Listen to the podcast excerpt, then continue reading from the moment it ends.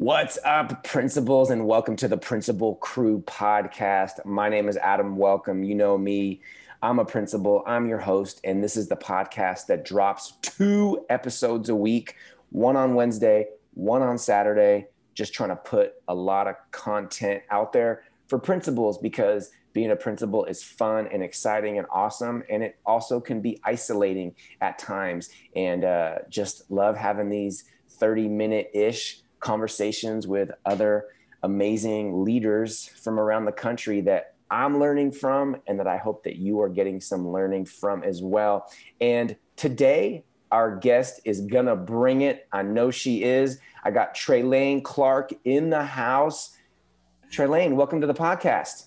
Thank you, Adam. It's pronounced Trelane. Trelane. Times it can be tough for folks, but it's really actually very simple. Trelane. Trelane. Trelane. Trelane. Yeah. Well, Trelane, tell us about yourself, where you're from, where you work. Kind of give us the lowdown. Okay. Well, I am a born and raised Bostonian, Boston, Massachusetts. As you can, you know, there's uh, definitely uh, uh, some thoughts people have about Boston, but it is a great city. um, and I love it here. Um, so I am currently uh, a mom of two. I have a 17 year old and an almost seven year old. Um, so that's my first job. And then every other day of the week, I get to serve as a an elementary school principal in Chelsea, Massachusetts. And I am a pandemic principal. So I just started July 1. Dang. So I mean, every principal is a brand new principal this year because of the pandemic, but like you're new and you're new. So you don't really know what else to expect. So I, I just want to tell you my, my, my Boston experience. I ran the Boston Marathon in That's 20, so yeah, in 2018, which was the worst weather in like 50 years. They had more, more people with hypothermia they had to open up churches along the way because the aid stations i don't know if you remember but like i mean boston marathon's huge yeah. and people come out and um, there were not really a lot of people out there it was uh, i finished it was fun but i need to i need to go, go back to boston when it's not uh, come on back we love to have you yeah when it's not bad weather so yes. tell us what, what's your biggest challenge this year as a new principal but then also as a you know to your words i think it's perfect a pandemic principle just w- what are your challenges just kicking it off this school year? Mm. well um, there are several and i always like to think of challenges as uh, opportunities. Sometimes when we say that word you know we think of it as something bad or or, or, or negative and actually feel like the challenges are are actually the work right? So because everything is not going to be or supposed to be easy. Um, so i have several which i think are all really good. One of them is that um, i am coming behind a principal who was at the school for 16 years. So well beloved uh, folks very accustomed to that person's ways and uh, and leadership style. Um, so that in and of itself brings a host of challenges to come behind that person. And she's amazing. I have a relationship with her, which is wonderful. Um, but it's still tough because change is hard, right? And and people really have to um, get to the place where they're willing to accept the change and look at the ways that they have to change in order to actually deal with the changes that are inevitable, right? Um, and then I guess the second biggest one really is just not being able to see the kids. My district is fully remote right now. Um, and as much as I can, I get on and hop on to classes and talk to kids and say hello to kids, but it's just not the same. um, seeing them in the morning and giving them high fives at the door and popping into classrooms, um, you know, in, in person is, is definitely not the same. So, um, so that's a challenge in terms of building relationships with kids, not only with kids but also with teachers, right? Um, just being able to have that that in the moment dialogue um, is, is tough. So, but we're doing the best that we can, and um, we're working working through it. Yeah, you know, I think that's a good point. Like some people think, wow, well, I can't build relationships or I can't connect with kids because they're not in the building or it's so much harder. And, you know, I love what you said.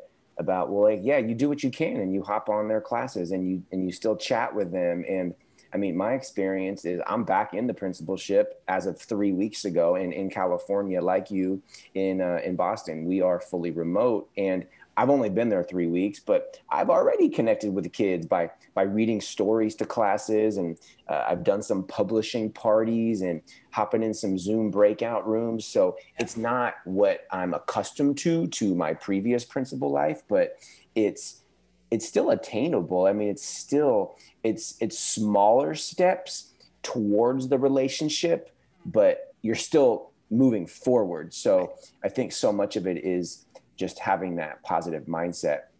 So I want to talk about equity. Um, you know, if anybody follows you on Twitter, uh, if you're not following Trelane on Twitter, follow her on Twitter. Uh, it's Trey Clark Leads because uh, you're going to get a lot of awesome stuff. Uh, and you've been making the podcast circuit lately too. My friend Sarah Johnson, she's like a really good friend of mine. You are on yes. the In Awe podcast. So talk talk about equity, and then also from a lens too of right now where your kids are not in person.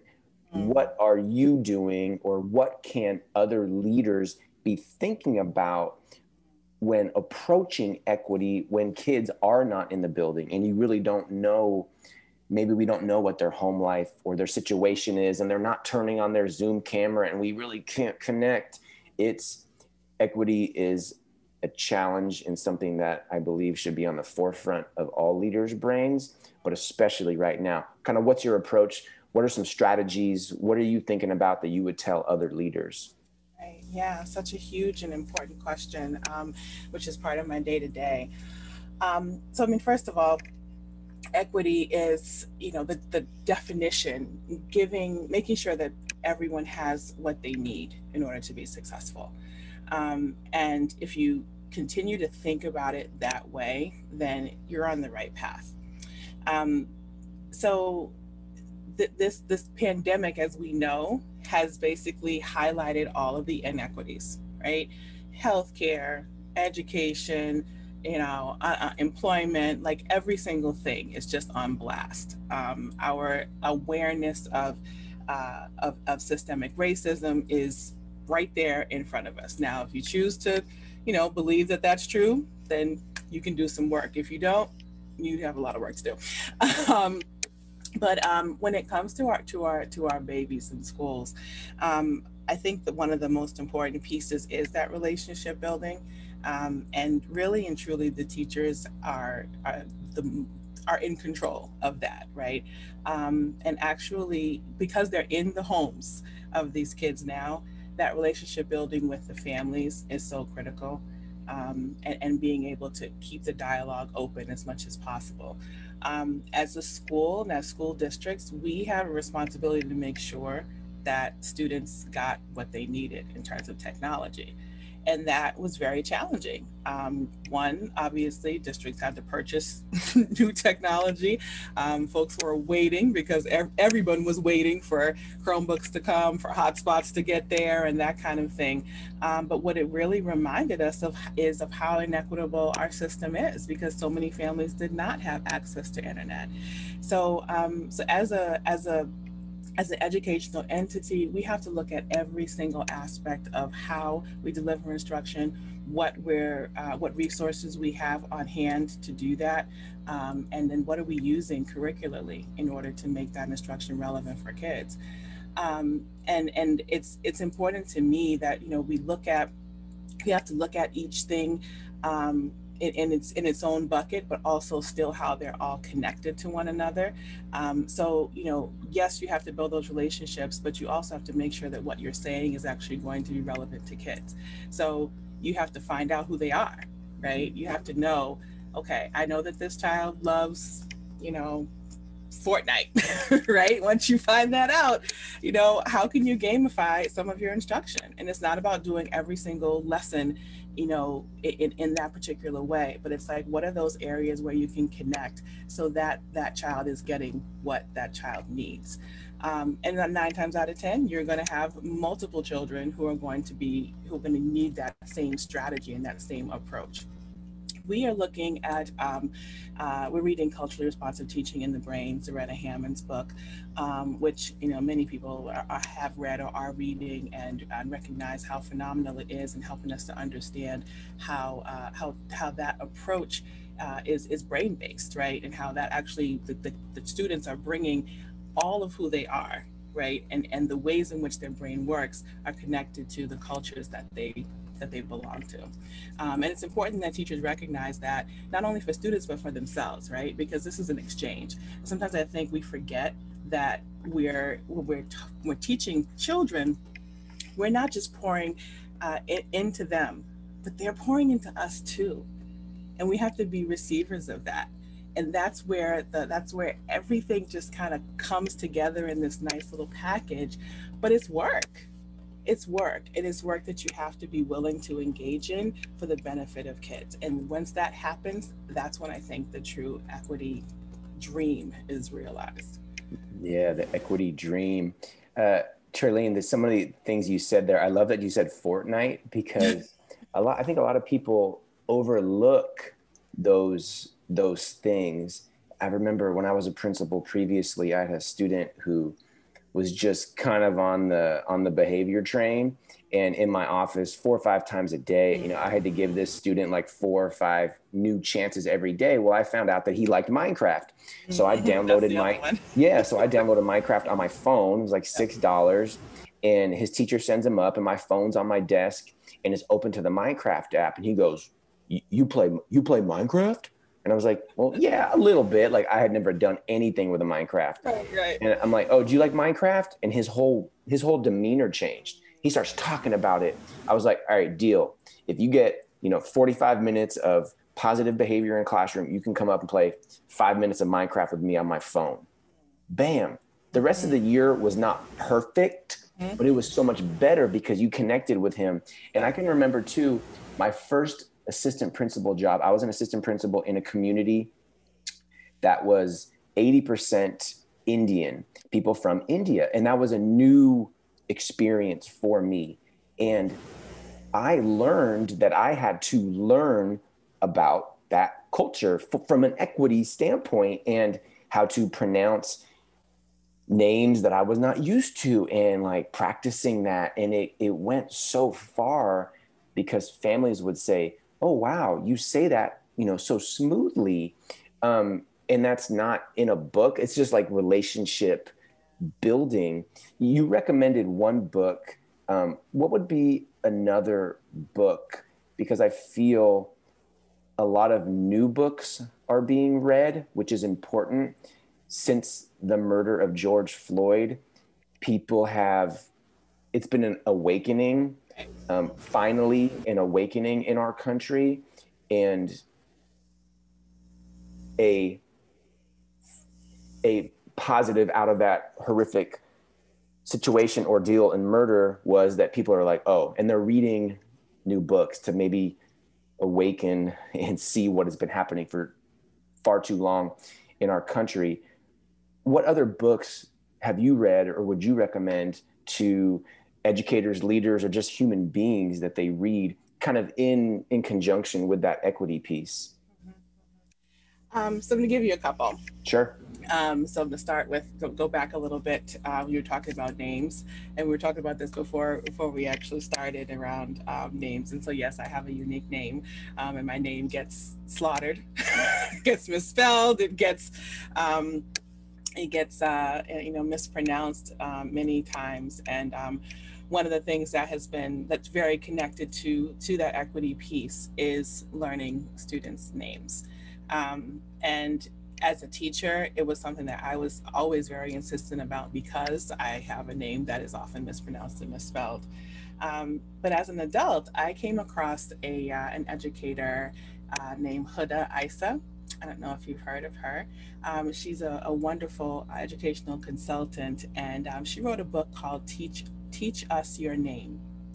Uh, and the book basically talks about how people misspelled uh, and mispronounced this child's name, uh, which was her experience. Um, but she has a really great TED talk where she talks about that. Um, I've recommended that to teachers, and they have the, the students have just loved and enjoyed that book. Um, but it really is a foundational piece to that relationship, to understanding uh, and, and building equity within classrooms. Um, another one that I've recently read is Caste, Isabel Wilkerson. Um, it's a it's a heavy read, but it is a very important read in this time. She is masterful. Um, she's a journalist, and so her writing it read, reads like you know sort of a news article, but it has this historical uh, angle to it. Um, it's definitely a book that's right here for the time that we're in now. She she writes it as if literally we're sitting next to her having a conversation um, about some about the, the idea of, of our society as a caste system. And she doesn't even use the word racism in that entire book. Mm. so it's a, it's very very unique um, and i think it's it's definitely a conversation um, starter.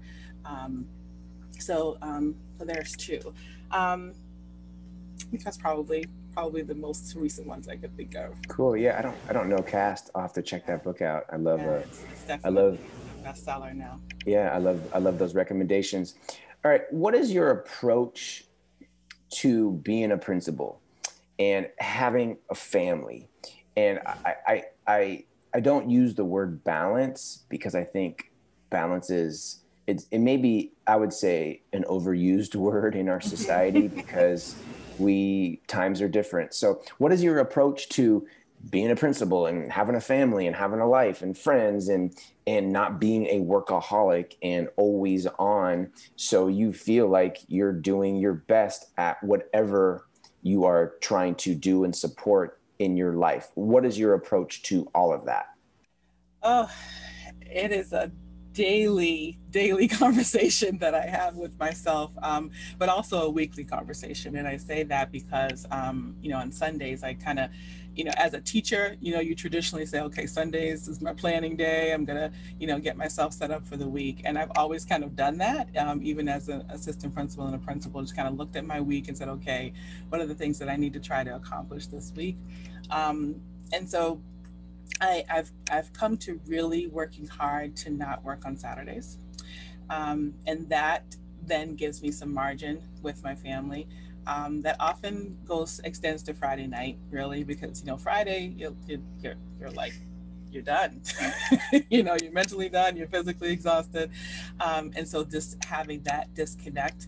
Um, one of the things that I've taken to doing, which is um, I, I, don't know how intentional it, it was, but uh, my daughter, as I said, is almost seven, and uh, she's very insistent upon having her mommy time. And so she has taken it upon herself to really help me to get that time with her and to, to not to balance, but to make sure that that's in there. Um, and so she has her little ways of doing that. So that's really helpful. Um, and my approach is you know when i'm when i'm at work i am i try to be fully present. Everything that i'm doing is about what i have to do for kids and for teachers. Um, and you know it, it's it's it's never it's, it's not supposed to be easy right but i think that making um, being intentional about what i want to do during the work day while i'm there um, and when i say there being whether i'm in the building or if i'm at home um, is, is, is really helpful but it is it's constantly something that i am working on as a, especially as a, a new principal yeah, no, I think it is something that you have to constantly think about. It's not something, it's work. Like you said, everything takes work. And I think employing your own children is smart. My own kids will be like, Dad, put your phone down. Well, like, I mean, case in point, like we're on two weeks vacation now for the holidays. I turned off my email on my phone for work yeah. because if something big happens, the superintendent's going to call me. Exactly. You know, and you're to get those little emails coming in and you're just, and you're to look at them and you know yeah like next week i might i might peek at my email for work on my computer but it's not on my phone right, and right. my phone's on me all the time i was talking to a principal a couple weeks ago and they said you know, don't hang out at the copier. And I, I so agree with that because it's not saying don't build relationships and talk to people, but don't spend 45 minutes at the copier. That's the analogy. So, like to your point, be intentional, be at work, get work done, have fun, connect, build relationships, all those things that leaders should be doing. But just don't be all lollygagging, I right. guess, because you know, get out and then go and go home and then and then disconnect. What is your favorite interview question to ask candidates? Oh, great one. Um, let's see. I think one of them is probably, probably my favorite one actually is describe a scenario that highlighted a strength of yours and conversely describe a scenario that highlighted an area of growth. How did you address it or how will you address it moving forward? Mm. I intentionally leave that question open ended um, because I want people to think about it beyond just the scope of education. Um, so it's really interesting to see the, the, the, the responses that candidates give. Um, and sometimes they'll say, you mean in the classroom or in teaching? And I'm like, whatever feels best to you, right? Um, because I'm really trying to get a sense of who they are as a person um, and how they uh, how they approach uh, uh, uh, challenges, and, and also to really get at that piece around feedback and reflection. Um, I'm really listening to see how they employed someone else's feedback or how they uh, how they will uh, adjust themselves um, moving forward. So it's a very interesting question to listen to responses. Yeah. Well, those open-ended interview questions are kind of like the open-ended questions that we would ask our students. Don't give them a, a you know, choose A, B, C, or D, because then you're kind of putting them. No, you're putting them in a box. Sure, sure. And you know, I think the ones that are the unorthodox question, I, I, hate like being on interview panels and then you can tell that the the questions have been copied like 75 times. You, you gotta, hey, it's kids are different, the world's different. We gotta be asking different questions of our candidates so we see are they ready to connect in a Fortnite, TikTok, Minecraft world with our with our kids. So if you could choose one job to do for a day what would it be and why? And if you could choose a job to do for a year, what would it be and why? Oh my gosh. Okay. We don't ask easy questions here on the Principal Apparently. podcast. Man, put us on a spot, will you? Okay. Um, wow, a job for the day. Hmm.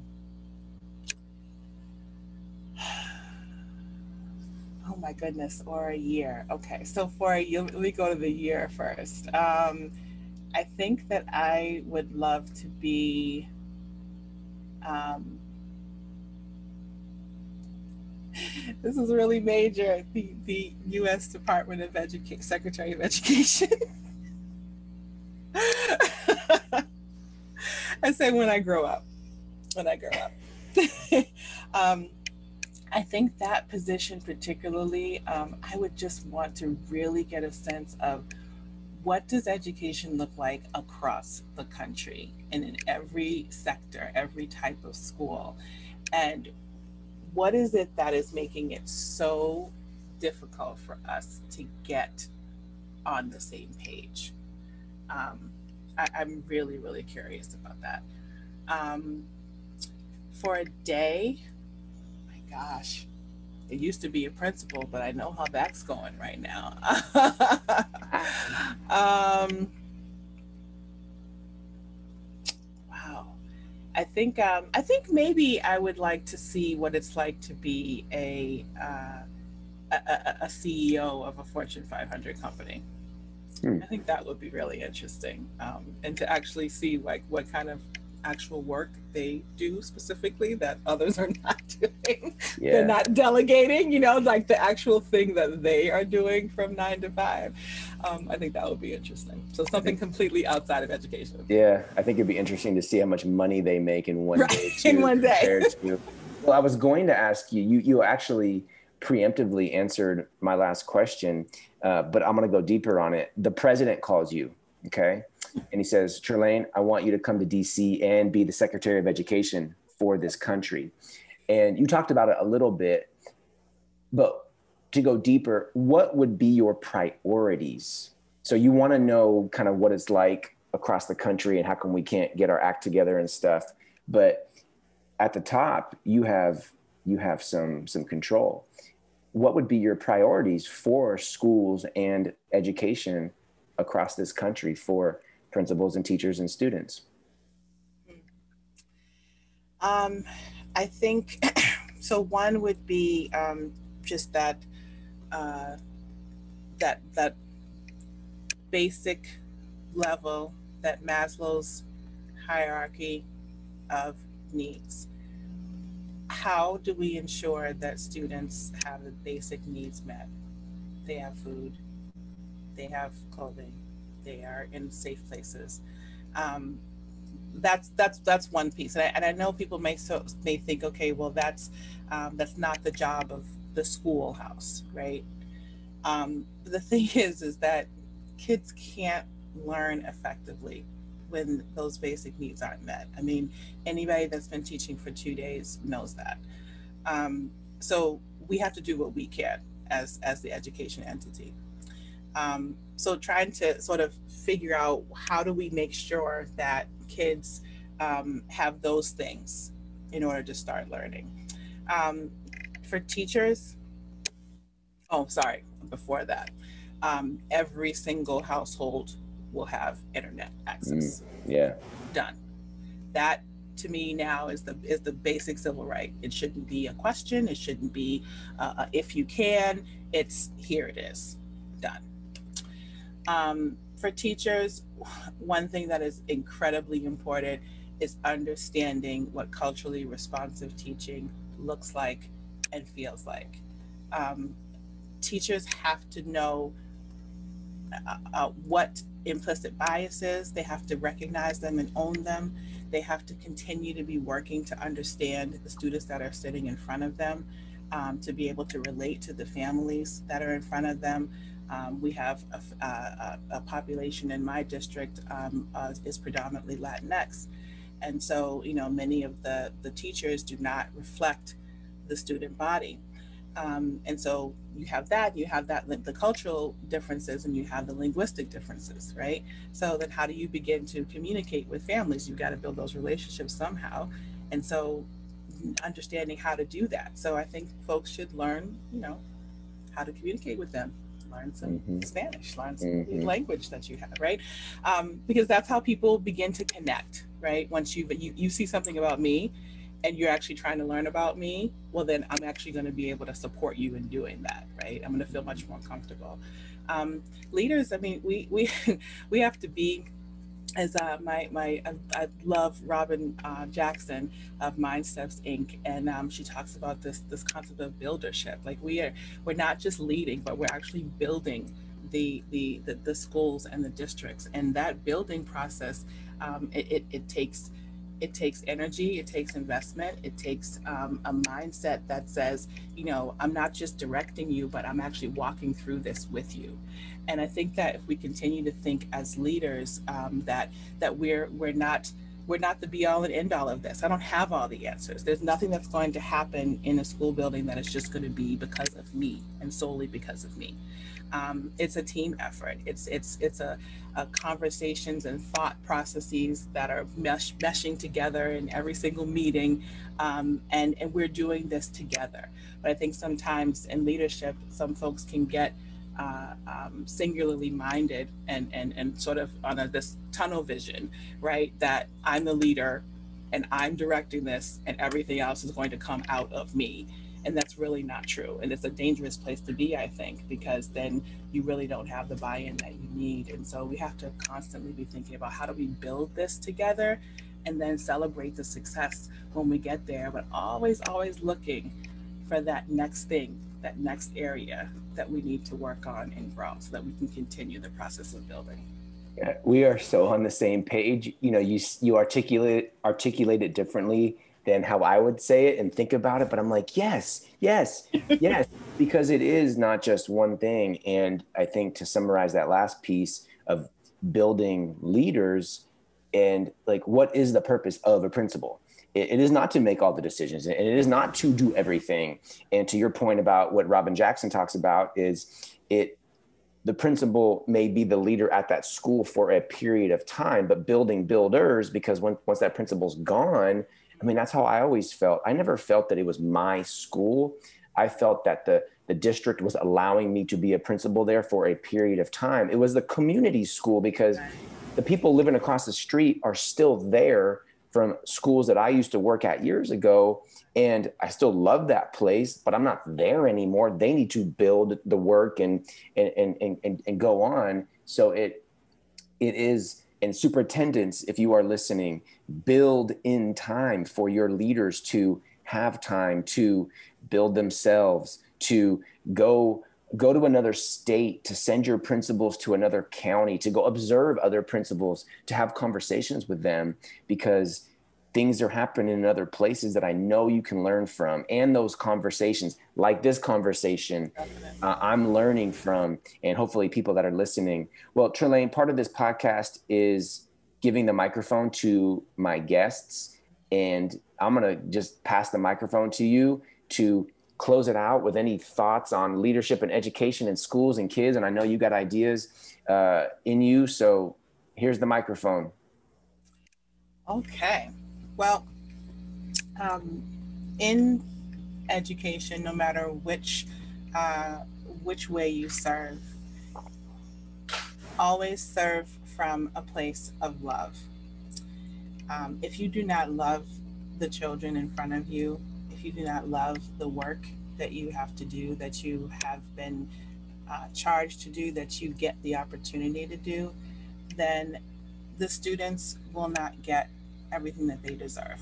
And you know, kids deserve it. Yeah. Um, kids deserve for us to be in love with who they are and every aspect of who they are and all that they bring to the classroom. Um, seeing their um, their their their assets. Everything should be think, be, be thought of from an asset-based approach. Um, we need to look at how uh, the, the, the things that we might see or think about as, as as difficulties for us to deal with. How do we turn those around and say, you know what, that kid has a strength in this area. I'm going to build on that. Um, th- those are those are the pieces that I feel like are what what make classrooms work and that make uh, schools very, uh, as successful. Um, and, and constantly thinking about what do I need to do as an educator um, to, to grow? How can I reflect on my own practice? Um, how can I solicit that feedback and, and deal with the tough stuff that comes that says, you know, well, you didn't do X, Y, and Z, or you didn't communicate this in the best way, um, and really working hard to make those changes. And then also, I think one of the biggest pieces for me lately um, has been uh, increasing the size of my professional learning network. Mm. Um, just connecting with educators, like you were saying, like, you know, superintendents, yes, you should allow us to do that. But at the same time, we have to be the drivers of that in our own work and look and seek out uh, like minded educators, but also those who are not necessarily like minded, because that's where we get uh, we, we could figure out, okay, well, that works, but that's not going to work for my context, right? Um, and so connecting with people on, on, on social media or whichever ways you possibly can um, has been it, it, it's it's it's really really life changing it really is. And it opens up so many doors of opportunity. Um, it, it allows you to bring um, a fresh perspective into your building um, and and that for me has been so incredibly beneficial. So I, I strongly recommend that. Um, and, and work hard to take care of yourself so that you can be resilient. I have a blog called The Resilient Educator, um, and I'm trying to build that up.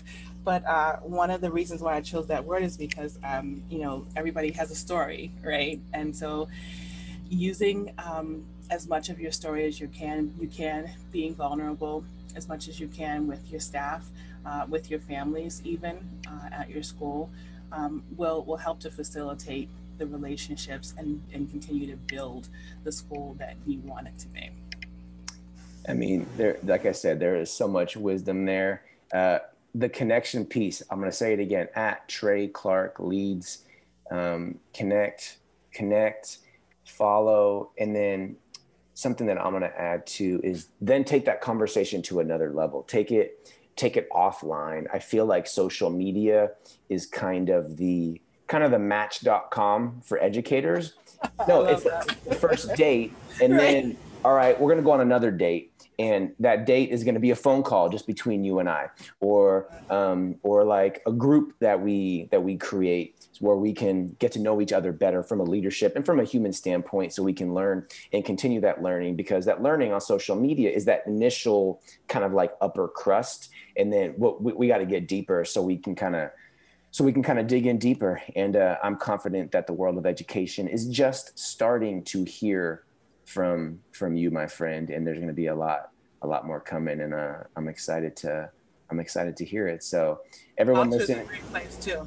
Oh, I, I, didn't even plug Voxer. Voxer is my phone number. Voxer is just the best place. It is. It's the best place to connect and to learn and to and to deepen that conversation. Right. Especially when I'm on the West Coast, you're on the East Coast time zones. You have kids, I have kids. I mean, it's you know, it's hard to connect, and you can you can uh, you can connect and learn from uh, anytime, anywhere, which is awesome. So everyone listening, thank you so much. Hope you are enjoying these leadership principle conversations. And uh, as always, thanks for listening. And I hope that you have an absolutely amazing day. Thank you so much. What's up, everyone? Hey, before we go today, I gotta give a shout out to NAESP and NASSP, the National Association of Elementary School Principals, and the National Association of Secondary School Principals. If you are not a member of these national organizations, I highly, highly, highly recommend it.